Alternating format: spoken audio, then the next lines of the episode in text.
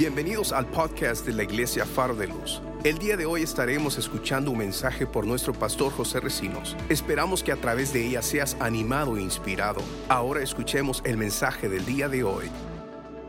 Abra su Biblia en la epístola a los Filipenses capítulo 2. Vamos a prestarle al apóstol Pablo esta, este pasaje para hablar del tema plenitud de humildad. Hemos venido hablando todas estas semanas, últimas semanas, acerca de la plenitud de la gracia, la plenitud de descanso. Este jueves hablé de la plenitud de dar gracias. Pronto voy a estar hablando de la plenitud del perdón. Es bien, bien especial. Pero hoy vamos a hablar de la plenitud de humildad. Eh, quiero tomar como punto de partida ahí los versículos 3 y 4 de la epístola a los filipenses en el capítulo 2. Leo de la versión nueva internacional. Dice, no hagan nada por egoísmo o vanidad. Si va a hacer algo, no lo hagan ni por egoísmo ni por vanidad. Amén. Más bien, con humildad, considérense o consideren a los demás como superiores a ustedes mismos. Wow. La declaración es poderosa. Cada uno debe de velar no solo por sus propios intereses, sino también por los intereses de los demás. Gloria a Dios. Lo que dice el apóstol Pablo aquí es que de la manera que yo velo por mis propios intereses, ahorita hablaba el pastor Lester de la necesidad de velar por nuestros hijos. Eh, si yo velo por mis hijos, también tengo que velar y preocuparme por sus hijos. Por eso es que él traía esta exhortación para que el viernes, que es servicio de matrimonios, puedan traer, vengan, vengan porque nos interesa a sus hijos. Amén. Eh, entonces, cada uno debe de velar no solo por sus propios intereses, sino también por los intereses de los demás. Padre, te damos gracias por darnos el privilegio que Señor, podemos compartir esta bendición de compartir tu palabra. Te pedimos que te glorifiques a través de tu palabra y Señor, nos enseñes, nos edifiques, nos exhortes, nos hables desde tu corazón a nuestro corazón. Hoy queremos, Señor, tener nuestros sentidos abiertos, nuestro corazón abierto para recibir tu palabra. Y a través de tu palabra, Señor, poder caminar en tu voluntad. Bendice cada familia, cada uno de tus hijos en esta hora, en el nombre de Jesús. Amén y amén. Tome asiento. Ah, hace unas pocas semanas atrás eh, terminamos una serie en Casa Luz. Eh, en Casa Luz tenemos unas enseñanzas muy, muy especiales. Todas las enseñanzas que diseñamos para Casa Luz son para los matrimonios. Y hace unos, unas pocas semanas eh, terminamos eh, la última serie eh, que la titulé No se trata de mí. y todos los que estuvieron, los matrimonios que están en Casa Luz, ah, se recordarán que fue una serie de cuatro enseñanzas. Ahorita en enero empezamos una serie poderosa, muy especial. Así que le invito a los que no están, los matrimonios que no están todavía yendo a una casa luz, pues aproveche hable con los pastores de matrimonios o con cualquiera de los líderes y dígale, pregúntele dónde está la casa luz más cercana a su casa para que usted pueda aprovechar. Pero estábamos terminando esa serie eh, de, de eh, que titulé No se trata de mí y hablamos ahí en esa serie de los cinco yo de Satanás. Se reflejan en la enseñanza que nos da el profeta Isaías en el capítulo 14, versos del 11 al 14. Ahí se reflejan los cinco yo de Satanás. Quiero que lo leamos. Mire lo que dice el verso 11, Isaías 14. Tu majestad ha sido arrojada al sepulcro junto con el sonido de tus arpas. Importante entender eso. Duermes entre gusanos y te cubren las lombrices como has caído del cielo, lucero de la mañana. Tú que sometías a las naciones, has caído por tierra. Decías en tu corazón, esto es importante, puedes subrayarlo si quiere, decías en tu corazón, subiré hasta los cielos, levantaré mi trono por encima de las estrellas de Dios, Gobernaré desde el extremo norte en el monte de los dioses. Subiré a la cresta de las más altas nubes. Seré semejante al Altísimo. Aquí vemos cinco, los cinco yo de Satanás, que detrás de ello hay un espíritu de egoísmo. Eh, y cuando hablábamos en Casa Luz, eh, el propósito era destruir el enemigo número uno de los matrimonios, que es el egoísmo. Amén. Y hoy vamos a, no vamos a hablar de, de hecho de todo lo que compartimos en esas cuatro clases, pero como base tomé nuevamente estos cinco yo, eh, porque reflejan, aunque la profecía que vemos aquí fue una profecía en contra del rey de Babilonia, no dejamos, o sea, queda bien claro ahí la palabra que está hablando del espíritu del rey de Babilonia, que es el espíritu de Satanás, y que en su contexto literal refleja la figura de Lucifer, cómo había caído. Pero ¿por qué cayó? Por los cinco yo que él establece. Número uno, el primer yo, ascenderé a los cielos. Yo ascenderé a los cielos, decía Satanás. Número dos, yo levantaré mi trono. Número tres, yo gobernaré desde el extremo del norte. Número cuatro, yo ascenderé sobre las cimas de las nubes. Y número cinco, yo seré semejante al Altísimo. Estos cinco deseos egoístas de Satanás, dice la palabra que se encontraron en su corazón. El verso 13 al final dice, decías en tu corazón. ¿Por qué establece eh, la palabra, eh, esta expresión, decías en tu corazón? Porque no fue escuche bien, no fue que se hizo un meeting en el cielo y que los demás seguidores de Satanás le decían, tú la puedes, tú puedes ser semejante al Altísimo. No fue alguien que lo empujó, no fue alguien que lo motivó, se halló en el corazón de él. Por eso es que la Biblia dice que el corazón es engañoso, más que todas las cosas. Lo que significa que cada cosa que quería hacer Satanás venía directamente de su corazón. ¿Sí me está entendiendo? Quiero que me siga porque vamos a entrar en unos principios bien interesantes. Entonces, con esto en mente, con esta, este, este contexto en mente, quiero compartir tres principios que nos pueden ayudar a entender o a vivir la verdadera plenitud de humildad. Hay muchos que diciendo, verás, ser humildes, dicen, yo soy humilde, y ya perdió el hecho de ser humilde. Porque el yo de Satanás siempre está en nuestros labios. Y yo, y yo. Usted dice, por ejemplo, no, es que yo, ah, usted no sabe lo que a mí me costó. Yo, yo, yo estuve trabajando, ah, no, yo trabajé más. Y los niños, no, no, yo tengo un papá que es médico. No, el mío es ingeniero. Y siempre el yo está ahí. Les quiero compartir tres principios que nos van a ayudar a matar el yo, el egoísmo, y poder experimentar una verdadera eh, plenitud de humildad. Los primeros dos son la base para el tercero, que es eh, el énfasis que queremos darle al mensaje. el primer principio que necesitamos entender es que nuestra naturaleza, escucha bien, nuestra naturaleza original fue destruida y contaminada. Es el primer principio. Nuestra naturaleza original fue destruida y contaminada. Todos sabemos que dice la Biblia en Génesis capítulo 1, versículo 27, que Dios creó al ser humano a su imagen, lo creó a imagen de Dios, hombre y mujer los creó. Ahora, todos sabemos que cuando Adán y Eva pecaron delante de la presencia de Dios, perdieron la imagen de Dios.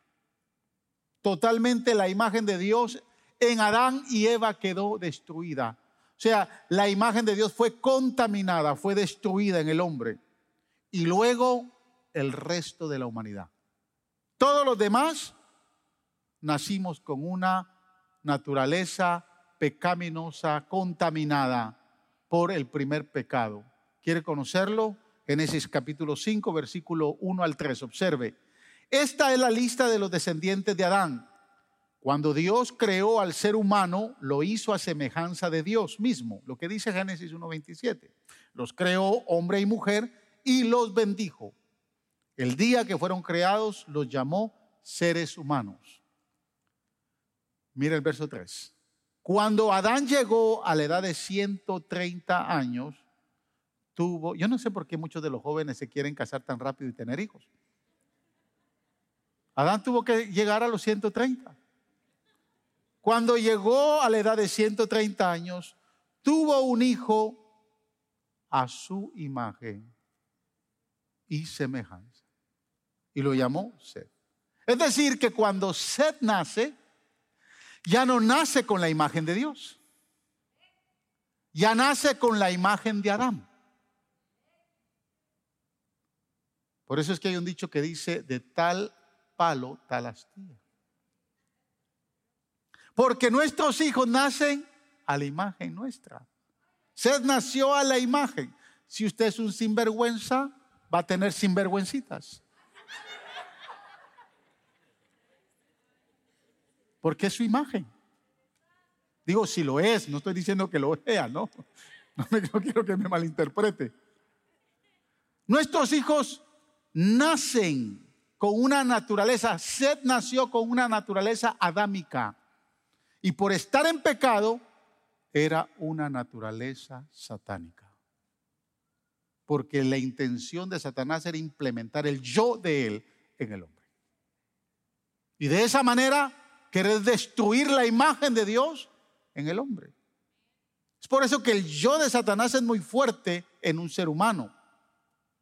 Usted y yo, lamento decirle que nacimos con una naturaleza de pecado una naturaleza pecaminosa, una naturaleza adámica, una naturaleza satánica. Y eso se distingue, se distingue muy claro. Cuando decimos, mírame, es que quiero que me vean. Es que la gente no me pone atención. Es que nadie me da un like en Facebook. ¿Quiere que le dé un ejemplo? ¿Quién es la primera persona que usted ve cuando se toma una foto de grupo? O sea, tomamos una foto de grupo y usted dice, déjame ver, déjame ver. Ah, no, no sirve. ¿Por qué? Porque usted salió mal. Porque usted no se vio bien en esa foto. Usted dice, ah, la foto no sirve. A usted no le importa cómo salió el pastor, a usted le importa cómo salió usted.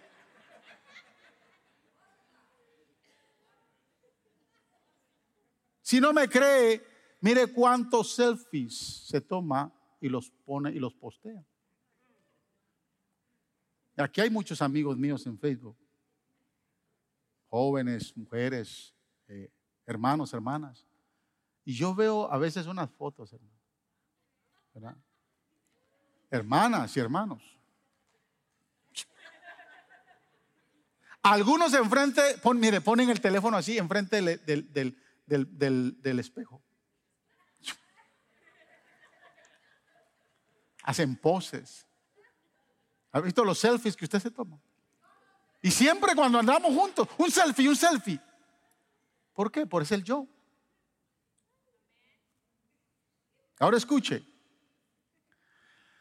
El propósito de Satanás es alimentar esa naturaleza caída del pecado en su vida. Todos los días el propósito de Satanás es alimentar esa naturaleza caída. ¿Por qué, pastor? Porque fuimos creados a la imagen de Dios. Y Él no quiere que esa naturaleza caída se restaure. Mire, la última voluntad de Satanás fue, seré semejante al Altísimo. Y una cosa es que usted quiera ser semejante a Dios y otra cosa es que Dios esté interesado en restaurar su imagen en usted a través de la imagen de su Hijo llamado Jesús. Cuando, cuando Dios, porque así como Satanás desea alimentar esa imagen de Él, del yo, también Dios desea que la imagen de Jesús después de que hemos sido arrepentidos y transformados, porque es el único que puede restaurar la imagen de Dios en nosotros, el único que puede restaurar, que lo hizo por su sangre, por su sacrificio, se llama Jesús de Nazaret, el Hijo de Dios, el único. Una cosa es que usted quiera ser semejante al Altísimo y otra cosa es que Dios quiere restaurar su imagen. Cuando Dios escuchó, cuando, perdón, el enemigo escuchó al consejo divino en el Edén, cuando dijo, hagamos al hombre a nuestra imagen y semejanza, Satanás dijo, oh, güey, güey, güey. Algo que yo decía, yo quise ser semejante al Altísimo, ahora el Altísimo quiere reflejar su semejanza en el hombre. Eso no puede ser, dijo. Y se encargó desde el momento que fue creado el hombre a destruir esa imagen. La semejanza y la imagen de Dios. Por eso es que el segundo principio es importante. Dígale al que está a su lado, sé como Jesús. Ese es el segundo principio. Sé como Jesús. Ser como Jesús. Filipenses 2, del 3 al 8, los versículos que leíamos, dice, no hagan nada por egoísmo o vanidad, más bien con humildad consideren a los demás como superiores a ustedes mismos. Cada uno debe de velar no solo por sus propios intereses, sino también por los intereses de los demás. Escuche esto, verso 5. La actitud de ustedes, en inglés eh, lee the mindset o sea, la mentalidad, the mindset, la mentalidad de Cristo. La actitud de ustedes debe de ser como la de Cristo Jesús. Por eso es que debemos de ser como Él. La actitud, la mentalidad, la forma de ser, el pensamiento y la voluntad de nosotros debe de ser como la de Jesús. ¿Y cuál fue esa actitud? Verso 6 en adelante. Quien siendo por naturaleza Dios, no consideró ser igual a Dios como algo a que aferrarse. Por eso es que el verso 3 dice, ¿verdad? Dice, con humildad considérense a los demás como superiores a ustedes mismos. Por si que si Cristo tuvo la capacidad de ser siendo Dios y no escatimó ser igual a Dios, sino que tomó forma de hombre, dice el verso 7, por el contrario se rebajó voluntariamente, tomando la naturaleza de siervo y haciéndose semejante a los seres humanos. Y al manifestarse como hombre, se humilló a sí mismo y se hizo obediente hasta la muerte y muerte de cruz.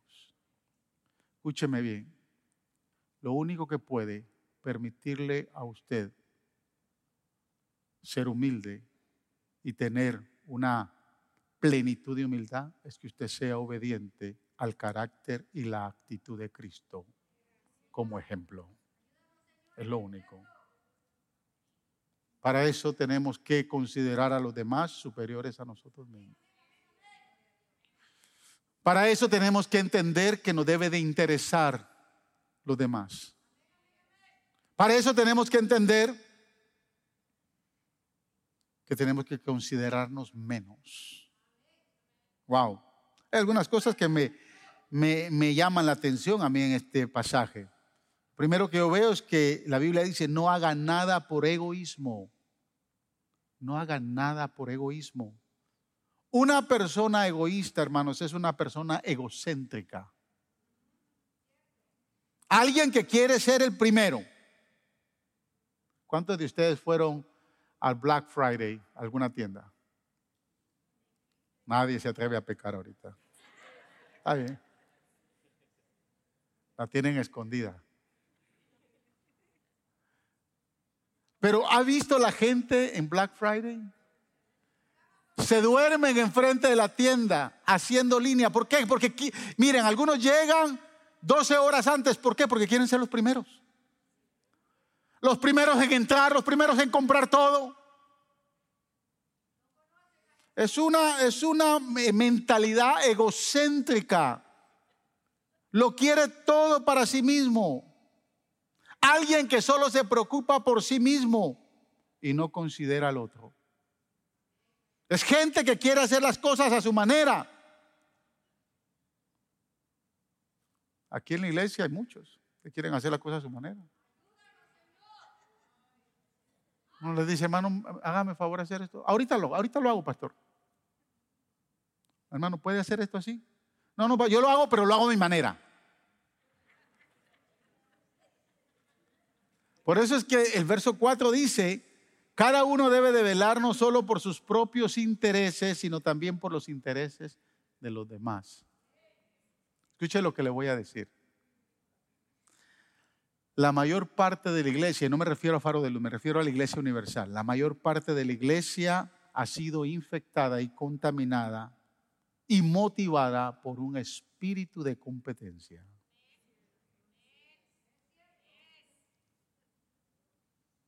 Y el espíritu de competencia no nos permite considerarnos los unos a los otros. Un espíritu de competencia fuerte.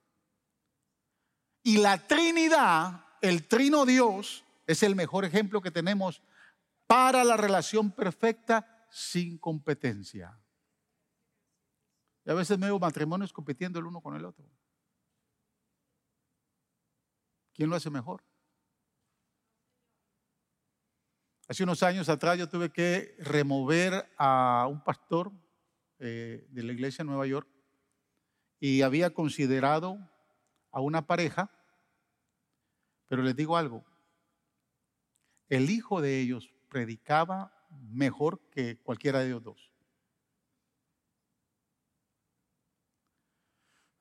Y le dije a los papás, miren, realmente yo los he considerado a ustedes, pero creo que su hijo puede hacer un trabajo muy especial.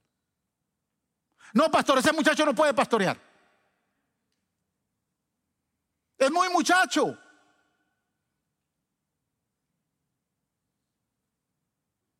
Porque los que querían la posición eran ellos. Y no les importaba si el hijo tenía ministerio o no. Sí, definitivamente hay mucha gente que anda con un espíritu de competencia. En el pastorado hay muchos pastores que están en un espíritu de competencia. A ver qué iglesia crece más. ¿Cuántos miembros tú tienes? A mí muchos pastores me dicen, ¿cuántos miembros ustedes tienen? Yo les digo, no, como 100 llegan a la iglesia. Porque andan viendo cómo poder tener más y poder competir más. En el reino de Dios no hay espacio para la competencia. La Trinidad es el mejor ejemplo de una relación perfecta sin competencia. Observe, observe, el Padre nunca tomó o ha tomado el título de rey. De hecho, el Padre siempre destacó al Hijo, siempre. Note lo que dice Juan 8:54. Dice, si yo me glorifico a mí mismo, dice Jesús, le respondió Jesús, mi gloria no significa nada. Wow. Pero quien me glorifica es mi Padre. El que ustedes dicen que es su Dios. Vemos que de la misma manera el Hijo siempre destaca al Padre. Juan 12, 28 dice, Padre, glorifica tu nombre. Se oyó entonces desde el cielo una voz que decía, ya lo he glorificado y volveré a glorificarlo. Jesús le decía al Padre, glorifica tu nombre, Padre. Wow. Esta declaración es poderosa. Y Juan 8:28 habla sobre cómo Jesús se sometió al Padre. Y observe, y dice, por eso Jesús añadió, cuando hayan levantado al Hijo del Hombre, sabrán ustedes que yo soy y que no hago nada por mi propia cuenta, sino que hablo conforme a lo que el Padre me ha enseñado. Yo no he hecho nada, dice Jesús. Si el Padre no me enseña, si el Padre no me ayuda, si el Padre no está conmigo, yo no puedo hacer nada. Por eso es que dijo Jesús, dijo, yo soy la vid verdadera y vosotros sois los pámpanos. Separados de mí, nada podéis hacer. El que se la cree que la puede hacer sin Cristo, anda con un espíritu de egoísmo, de ego, egocentrista. ¿Sabe cómo le voy a llamar a la serie que vamos a empezar en Casa Luz? No dejes que el verde te domine. Así voy a llamar a esa serie. Voy a hablar de la oikonomía y de la economía. Oiko significa casa, eh, perdón, administrar, nomos casa. Eco significa yo, nomos casa. O sea, administrar conforme a lo de Dios o conforme a lo que yo quiero. Y hay muchos aquí que están administrando sus finanzas como se les da la gana. Como quieren hacerlo. Ese es el concepto de la economía. Eco es ego, nomos es casa. Es mi casa. ¿Sí me está entendiendo? Ahorita se apagaron los amenes. Pero va a estar bien interesante. Mire, también el Espíritu Santo glorifica a Cristo. Juan 16, 13, 14 dice, pero cuando venga el Espíritu de verdad, Él os guiará a toda verdad, porque no hablará por su propia cuenta. Él no dirá nada por su propia cuenta, sino que dirá solo lo que oiga y les anunciará las cosas por venir. Wow. Y dice, Él me glorificará porque tomará de lo mío y se lo dará a conocer a ustedes. Aleluya. O sea, el Espíritu Santo no va a venir a hacer un show. El Espíritu Santo no va a venir a hacer un show off. ¿Sí me está entendiendo? Él va, él ha venido a hablar lo que escuchó de Cristo. Él ha venido a guiarnos conforme a lo que escuchó del Padre. Y todo lo que hacemos a través del Espíritu debe de glorificar a Jesús. El Espíritu Santo hace que todo lo que hagamos en su guianza a través de su palabra, Cristo reciba la gloria. Aleluya, aleluya. Por eso es que la Trinidad es la perfecta relación sin competencia. Mire, si el Espíritu Santo, si Cristo y el Padre empiezan a competir el uno con el otro, hay un caos en el universo y todo se acaba. No puede haber competencia ahí. Es la perfecta relación sin competencia. Lo otro que me llama la atención de este pasaje es que dice el verso 5, la actitud de ustedes debe de ser como la de Cristo Jesús. ¿Cuál fue esa actitud?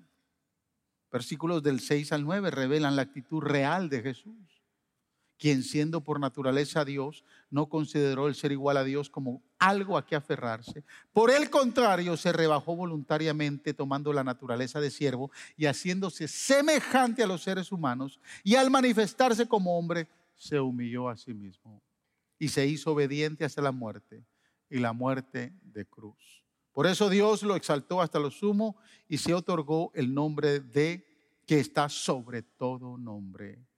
Wow. Si Jesús se humilla en obediencia, o si Jesús se humilló en obediencia al morir por nosotros, la pregunta es, ¿qué le detiene a usted, hermano? ¿Qué lo está reteniendo para humillarse y destruir ese espíritu de egoísmo en su corazón. Que no le permite que el carácter de Jesús se manifieste y que el enemigo siga contaminando la imagen de Dios en su vida. ¿Qué le impide? Si Él ya lo hizo todo, si Él ya se humilló, Mira, mire, este espíritu, este, este, esta actitud de Cristo rompe con todo el espíritu de machista. Porque Él no vino a imponer nada. ¿Sabe cuántas esposas yo veo que los esposos la humillan por ese espíritu de machista? aquí mando yo y se acabó. Y se dan el lujo de decir, y la Biblia dice que te tienes que someter. Hermana, ¿usted ha escuchado eso?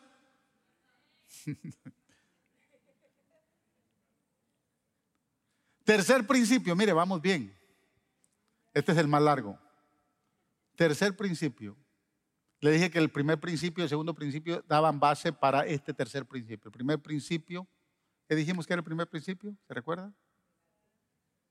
¿Ah? Nuestra naturaleza fue contaminada. Por lo tanto, Dios le interesa que seamos como Jesús, porque es el único que puede restaurar esa naturaleza. Y la actitud de Él, reflejada en nosotros, no se impone. Usted anhela ser como Jesús, tener su mentalidad, anhela tener su actitud. Por eso es que la próxima vez que haga algo, pregúntese, ¿cómo lo haría Jesús? ¿Con qué mentalidad actuaría Jesús? ¿Cuál sería la actitud de esto que hoy tengo que hacer? ¿Cuál sería la actitud de Jesús? Porque siendo como Jesús podemos restaurar la naturaleza caída, contaminada. Tercer principio, la expresión más alta de la humildad es la adoración. ¿Cómo así, pastor? Bueno, me gustaría que, leyésemos el libro del profeta Ezequiel, capítulo 28, verso del 11 al 15. Y ahorita sí, mira, aquí hay algo bien poderoso. De la misma manera que la profecía de Isaías 14 refleja una profecía en contra del rey de Babilonia, esta profecía que aparece aquí, que es en contra del rey de Tiro, representa también el carácter de Satanás o de Lucifer, especialmente cuando fue creado. Entonces, por eso es que aunque él está hablando a Tiro, cuando leemos el contexto literal y su contexto espiritual, nos damos cuenta que está hablando directamente de Lucifer. Observe cómo dice del verso 11 en adelante. El Señor me dirigió la palabra, hijo de hombre, entona una alegía al rey de Tiro y adviértele que así dice el Señor omnipotente. Y escuche, eras un modelo de perfección lleno de sabiduría y de hermosura perfecta. Estabas en Edén, por eso sabemos que está hablando de Lucifer y de Satanás y no del de Tiro, porque el rey Tiro nunca estuvo en el Edén. En el Edén hubieron cuatro personas. ¿Sí? Dios, Adán, Eva y Satanás que estaba escondido ahí. En la representación de una serpiente. Estabas en Edén, en el jardín de Dios, adornado con toda clase de piedras preciosas. Subraye eso que nos va a servir al final. Y dice el nombre, da la lista de las, de las, eh, de las piedras preciosas rubí. Mire cómo, cómo, cómo, cómo estaba adornado Lucifer. Estaba adornado con un rubí. ¿Usted qué, hermana, cómo le cuesta que el esposo le compre un, un cuarto de quilate? Yo no le he contado esta, pero cuando yo me enamoré de mi esposa y la fui a pedir, escuche bien, yo creo que ella lo arregló con la hermana y con la, con la suegra, ¿no? Porque me dijeron, bueno, si te quieres casar, con ella, me dijo la suegra, y ahí estaba la hermana de él. Tienes que comprarle la sortija. Sí, no hay problema. Le Pues yo iba a ir ahí a, a Chinatown. Porque allá es en, Chinatown que se consigue. Y no hay problema, le dije, yo, yo la traigo. No, no, no, no se trata de traerla. Y me, y me sacan el catálogo. wow. Y ya estaba subrayada la que ella quería. ¿Sabe cuánto valía? Mejor no le digo el precio. Me fui de espaldas y un muchacho que ganaba 5 dólares la hora iba a comprar una sortija que valía 1500.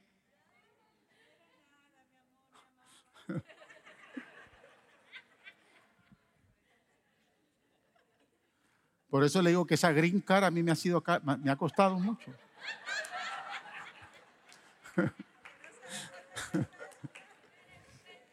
Lo dije porque sabía que me lo iba a tirar.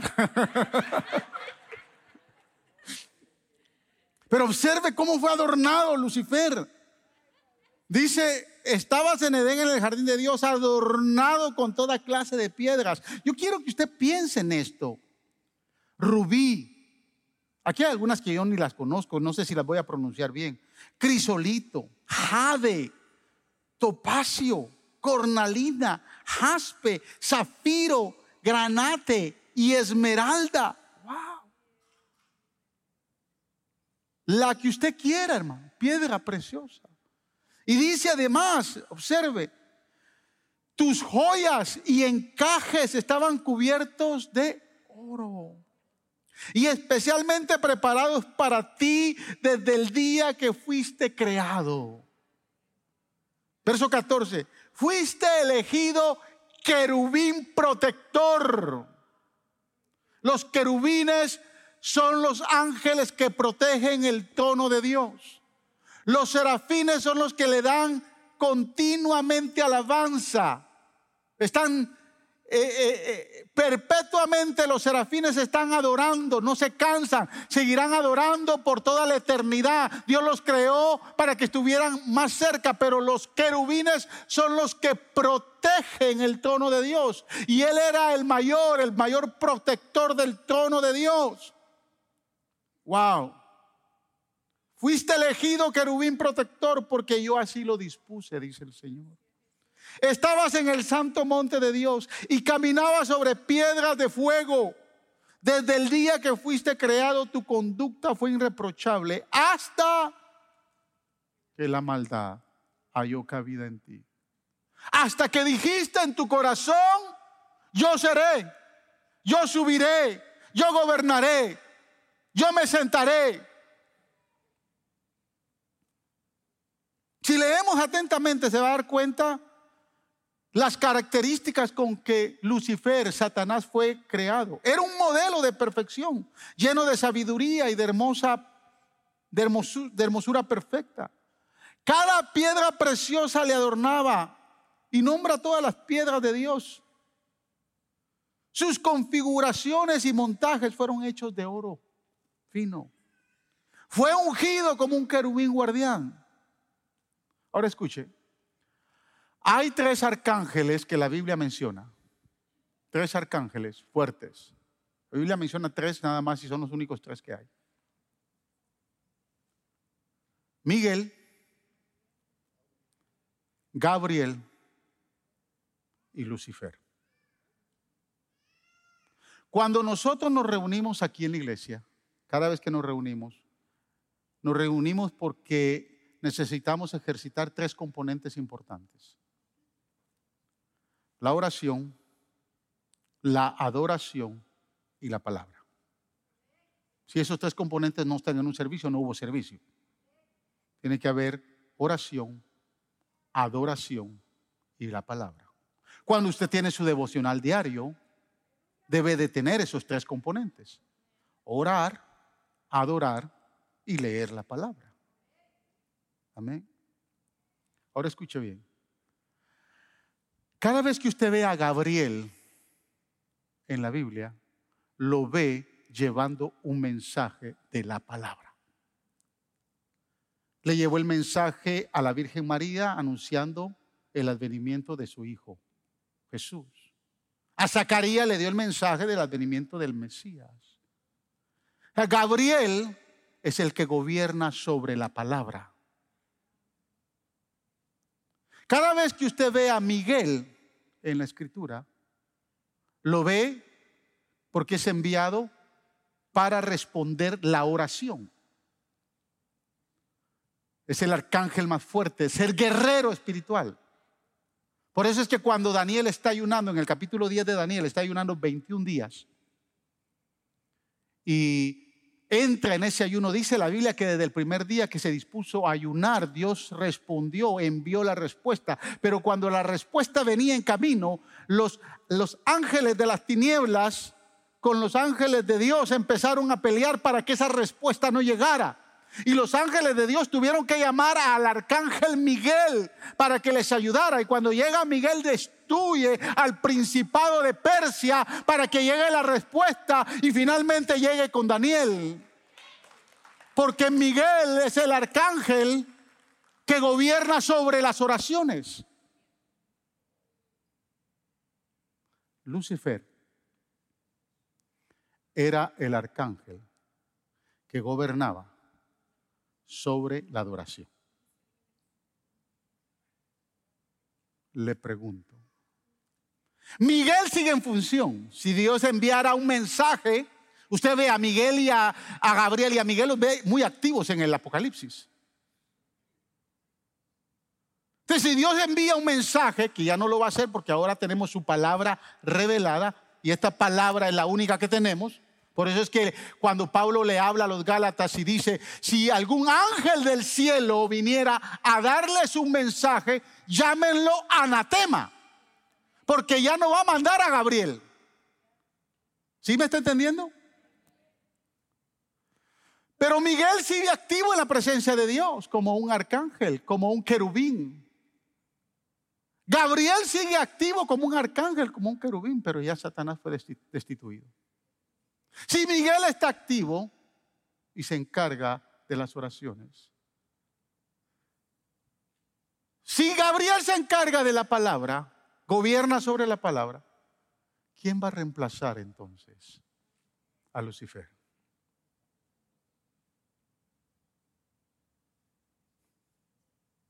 Escuche,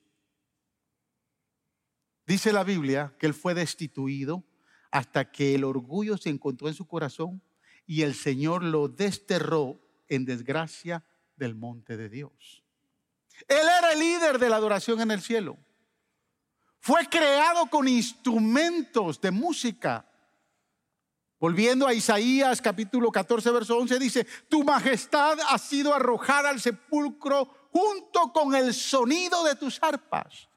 O sea, eh, eh, Lucifer tenía arpas incorporadas en su cuerpo. Ezequiel 28:13, leyendo de la versión Reina Valera, porque es la única versión, la única traducción que menciona esto, dice, los primores de tus tamboriles y flautas estuvieron preparados para ti en el día de tu creación. Sea, está mencionando que Lucifer tenía incorporados instrumentos de cuerda, instrumentos de viento e instrumentos de percusión. Instrumentos de cuerda, arpas. Instrumentos de percusión, tamboriles. E instrumentos de flautas o instrumentos de viento, flautas. Todos los instrumentos que se tocan, cualquier instrumento que exista, o es de cuerda, o es de viento, o es de percusión. Los tres tipos de instrumentos. ¿Sabía usted que usted y yo fuimos creados con estos tres tipos de instrumentos? Usted tiene instrumentos de cuerda, por eso es que se llaman cuerdas bucales. Usted tiene instrumento de viento, tiene su voz. Y usted tiene instrumentos de percusión.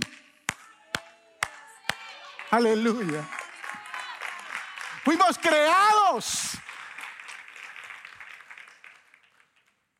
Ahora déjeme recordarle que Satanás dice la escritura, esto le va a sorprender, que Satanás estaba adornado con cada piedra preciosa. ¿Verdad? ¿Se recuerda? Ezequiel 28.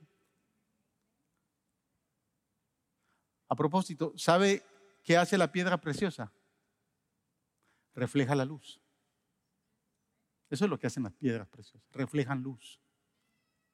Ahora, esto es lo sorprendente, cuando vemos que Lucifer se cubre con piedras preciosas o fue cubierto con piedras preciosas y lo comparamos con Apocalipsis capítulo 21, 9 al 11. Cuando yo leí esto, wow, observe, Apocalipsis 21, 9 al 11. Se acercó uno de los siete ángeles que tenían las siete copas llenas con las últimas siete plagas. Me habló, o sea, Juan está relatando esto, me habló así, ven que te voy a, te voy a presentar a quién. ¿A quién? Te voy a presentar a la novia, la esposa del Cordero. ¿Sabe, ¿Sabe, usted quién es la novia y la esposa del Cordero? Y dice el verso 10, me llevó en el espíritu a una montaña grande y elevada y me mostró la ciudad santa. O sea, la, la novia representa la ciudad santa, la nueva Jerusalén. Escuche, que bajaba del cielo procedente de Dios. Aleluya. Y dice, resplandecía con la gloria de Dios. Y su brillo era como el de una piedra preciosa semejante a una piedra de jaspe transparente. Verso 19. Los cimientos de la muralla de la ciudad estaban decorados con toda clase de piedras preciosas el primero con jaspe, el segundo con zafiro, el tercero con agata, el cuarto con esmeralda, el quinto con ónice, el sexto con cornalina, el séptimo con crisolito, el octavo con berilo, el novelo con topacio, el décimo con crisoprasa, el undécimo con jacinto y el duodécimo con amastía. Usted y yo vamos a ser adornados con más piedras que el que fue destronado del trono de Dios. Yo no sé si usted está entendiendo. ¿Puede ver el patrón? Lucifer fue creado con piedras preciosas. La iglesia en el cielo va a ser cubierta con piedras preciosas. Lucifer fue creado con instrumentos de música en su cuerpo. Nosotros fuimos creados con instrumentos de música en nuestro cuerpo. Aleluya. La pregunta es, ¿quién está reemplazando al líder de alabanza que fue destronado?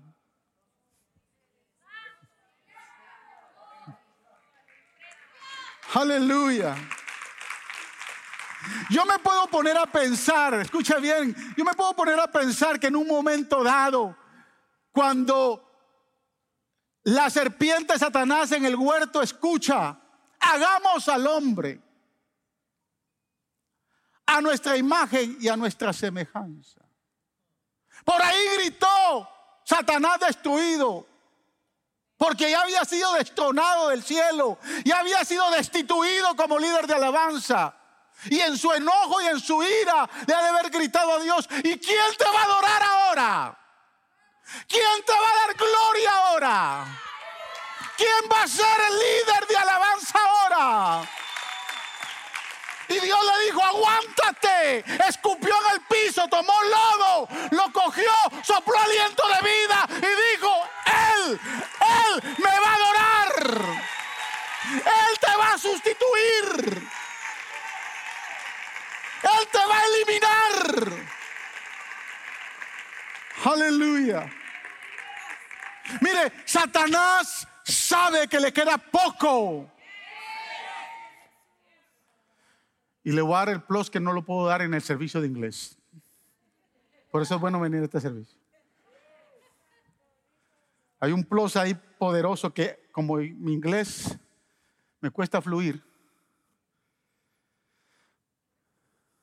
Hay Apocalipsis, capítulo 13. Porque Satanás en su último intento, capítulo 13, habla de la bestia. La bestia representa a Satanás, lo que se conoce como el anticristo.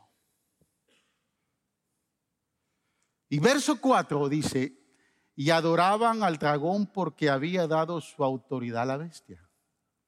También adoraban a la bestia y decían, ¿quién como la bestia? ¿Y quién puede combatirla? Mire, si usted es un fiel lector de la palabra, y es de los que le pone atención a la Biblia, porque a la Biblia hay que ponerle atención. Cuando yo leí esta declaración dije, wow, esta declaración está, yo la escuché antes. Porque la declaración es, ¿quién como la bestia. ¿Y quién puede combatirla? Y me recordé el salmo de Moisés. Habían cruzado, ahí en, en Éxodo capítulo 15, habían cruzado el Mar Rojo.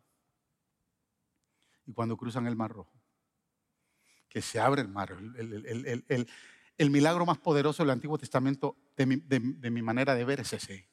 Se abre el Mar Rojo. Yo estuve a orillas del Mar Rojo hace dos años cuando, estuvimos, cuando fuimos a, Jordania, entre la frontera de Jordania, Israel y, Egipto, el Mar Rojo, inmenso, tal, tal y donde se abrió. dije, wow, esto es impresionante, ¿cómo pudo haberse abierto todo este, este extremo de mar? Pero se abre el mar. El ejército el ejército de Faraón venía destruyendo al pueblo de Israel, venía a matarlos. Y Dios abre el mar. Y ellos ven el milagro y pasan en seco. Y no solo pasan en seco cuando están del otro lado. Ven como el mar se cierra y entierra a todo el ejército de Faraón, representando al ejército de Satanás. ¿Qué hace el pueblo de Israel cuando pasan? Dice la Biblia que se ponen a danzar, a danzar, a danzar. María coge los panderos y empieza a danzar y el cántico es el salmo de Moisés que canta y decía, ¿quién como nuestro Dios? ¿Y quién puede combatirlo? ¿Quién como nuestro Dios? En los últimos días, escucha bien, en los últimos días cuando Satanás se proclama y la gente lo proclame Dios. Y digan, ¿quién como la bestia? ¿Y quién puede combatirla? Aleluya, va a aparecer allá, ahí en el capítulo 14, versículo 14 del verso 17. Y dice, y le harán la guerra al Cordero, pero el Cordero los vencerá. Porque es Señor de señores, Rey de reyes. Y los que están con Él son llamados, sus escogidos y sus fieles. Aleluya.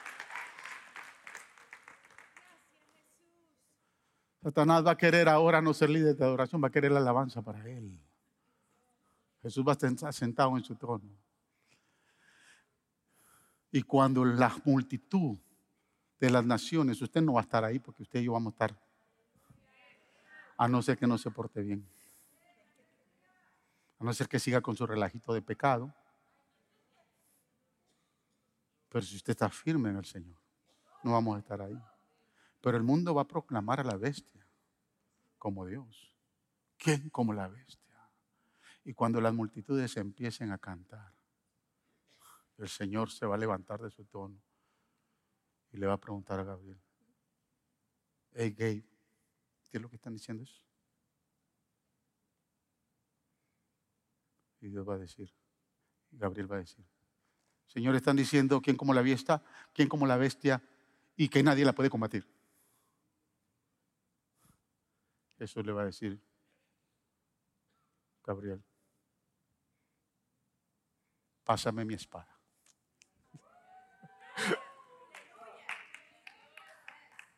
Yo le voy a enseñar por último a este. ¿Quién lo puede combatir? Y pelearán contra el Cordero y el Cordero los vencerá. Aleluya. Pero no solo dice el Cordero los vencerá, dice, y todos los fieles que están con Él serán llamados vencedores. Aleluya, aleluya.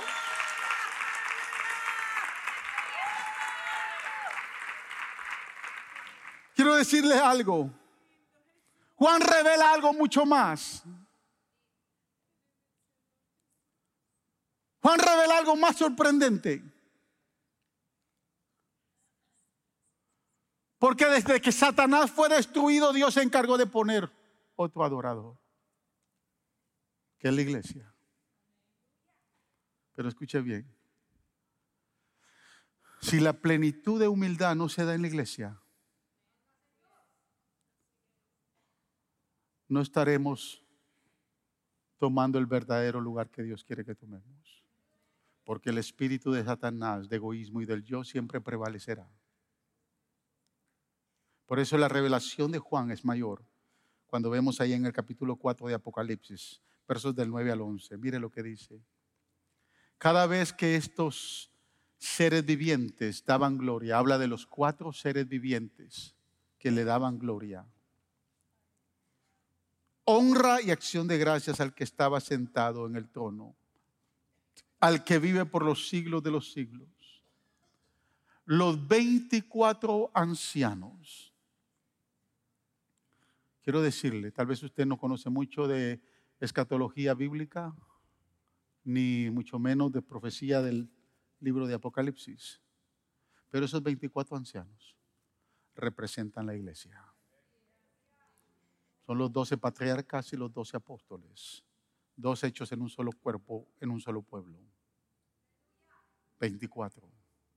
Cuando los cuatro seres vivientes están cantando, dándole gracias y adorando a Dios, mire a los 24 ancianos.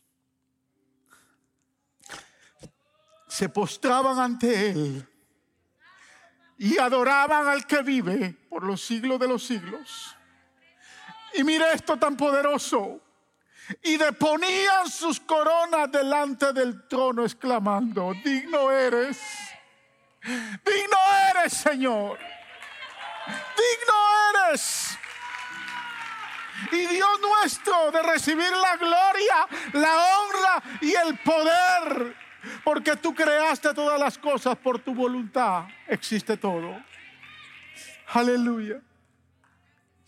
Si usted y yo no estamos dispuestos a poner nuestras coronas, ¿y cuáles son esas coronas, pastor?